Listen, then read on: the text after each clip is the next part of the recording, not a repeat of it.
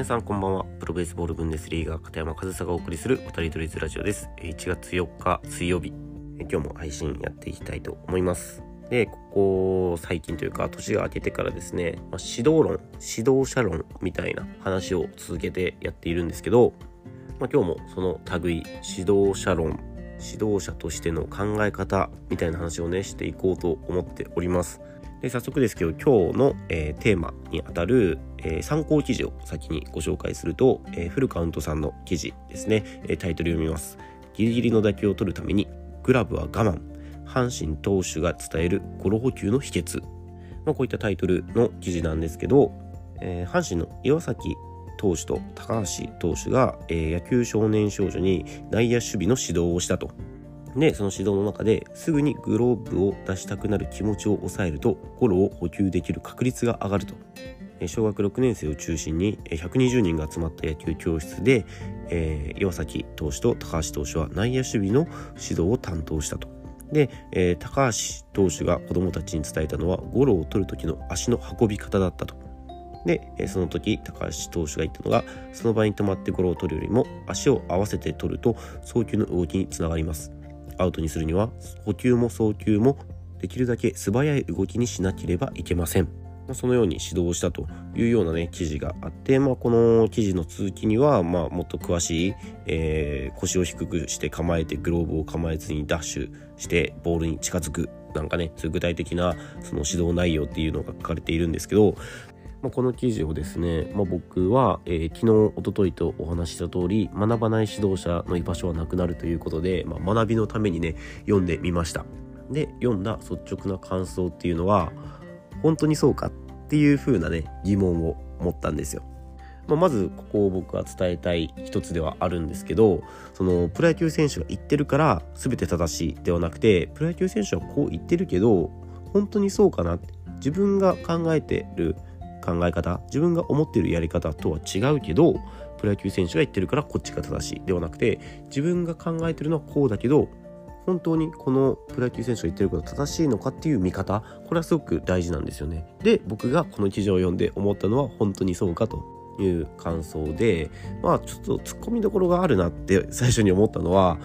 このゴロ補給の指導をしている内野守備を担当していたのが高橋投手と岩崎投手という投手じゃないですか。もう専門外なんですよね、まあ、プロ野球選手だからもちろん内野の守備の経験があったりだとかゴロの取り方っていうのは十分分かっているとは思います。ただ専門外ですよね。ピッチャーだから内野守備の練習を普段するわけじゃない。その人たちが内野守備の、えー、指導を担当したというのがまずちょっとおかしいなというふうに思ってで、えー、指導内容ですよね、えー、そのおそらく高橋さんの、えー、言葉だと思うんですけどその場に止まってゴロを取るよりも足を合わせ取ると送球の動きにつながりますと。アウトにするには補給も送球もできるだけ素早い動きにしなければいけませんという言葉は僕は指導としてはあまり適してないなっていうふうに思うんですよ。なぜなら僕はその打球によってはその場に止まってゴロを取った方がいいと考えているからなんですよね。でそれにもちゃんと理由があって、えー、ゴロボールって打球って自分の方に飛んでくるじゃないですか。その自分が補給すべき自分が処理すべき打球っていうのは自分の方に飛んできますよね。それに対して自分もその打球に動いてしまうと動きながら動いているものを見る。いや動きながら動いているものをターゲットとする取ったりね、えー、打ったり投げたりっていうね。っていうのはすごく難しいんですよ。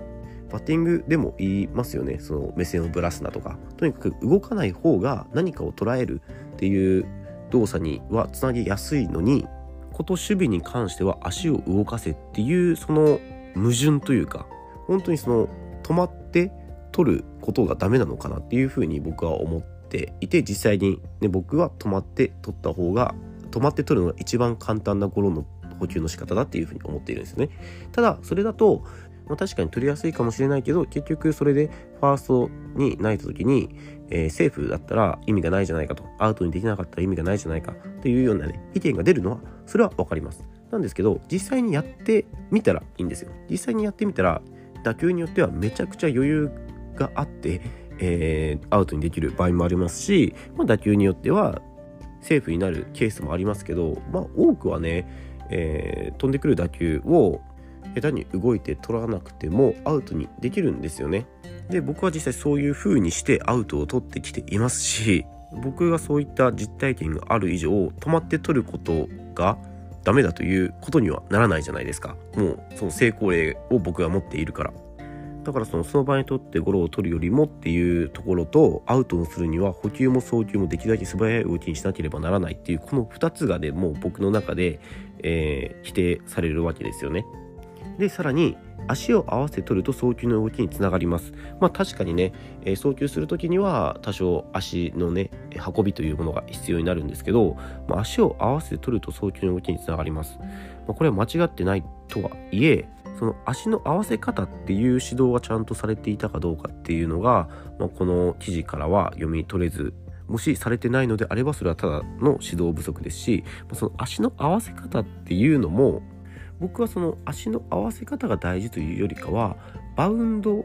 の合わせ方その打球のバウンドに対して一番取りやすいバウンドで取れるかどうかっていうところがね大事だと思うんですよ。でそれは別に足の動きが大事じゃなくて取りやすいバウンドが起きた時にそこにグローブが出せるかなんですよね。だから足の動きに集中しすぎてその足の運びというものがまあ良いとしても結局バウンドが合わなかったらエラーするわけだからその足の運び足の動きに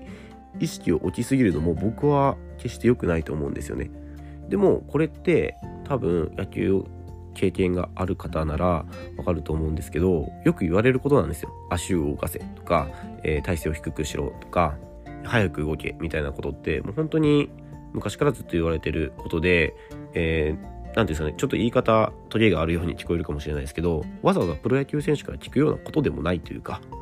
でもそれをプロ野球選手は言ってるから大事だろっていう風にも取れるんですけどけどこれを言ってるのは専門じゃないピッチャーなんですよね。ピッチャーの選手はそれを言ってるということはそのピッチャーの選手もそのピッチャー専門となる前の、まあ、小中学生の頃だったりその今目の前に指導している子たちと変わらない時に自分が教わったことを言ってるだけじゃないかなっていうふうに僕思えるんですよね。で仮にそうだったらそれって本当にプロ野球選手から受けるべき指導なのかなっていうふうにも思いますしそうだからどの少年野球でも教えているような内容をプロ野球選手が言ってるからすごいとか大事とかそういう風な、えー、この記事の書き方もちょっとどうかなっていう風に思いますしそういう風に捉えてしまう大人がいるっていうことも僕は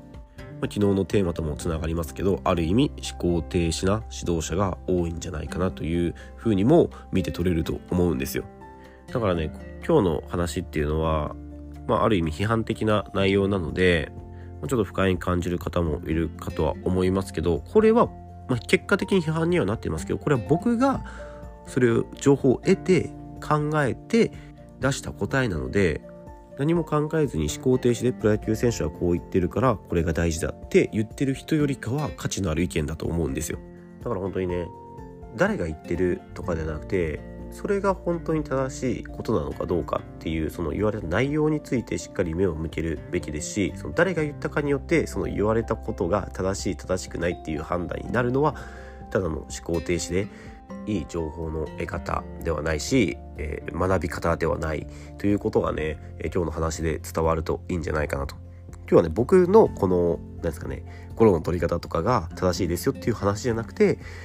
物事情報に対してこういった見方で見る方がいいんじゃないですかっていう、まあ、ある意味提案でもあるのでねそういうふうに捉えてもらえるといいんじゃないかなというふうに思います。はい。ということで、えー、今日はちょっと批判的な内容にはなってしまいましたが我ながら大事なことを話していると思うのでもし参考になればいいねと押してもらえれば嬉しいなというふうに思います、えー、今日も最後までお聴きいただきありがとうございました。片山勝田でした。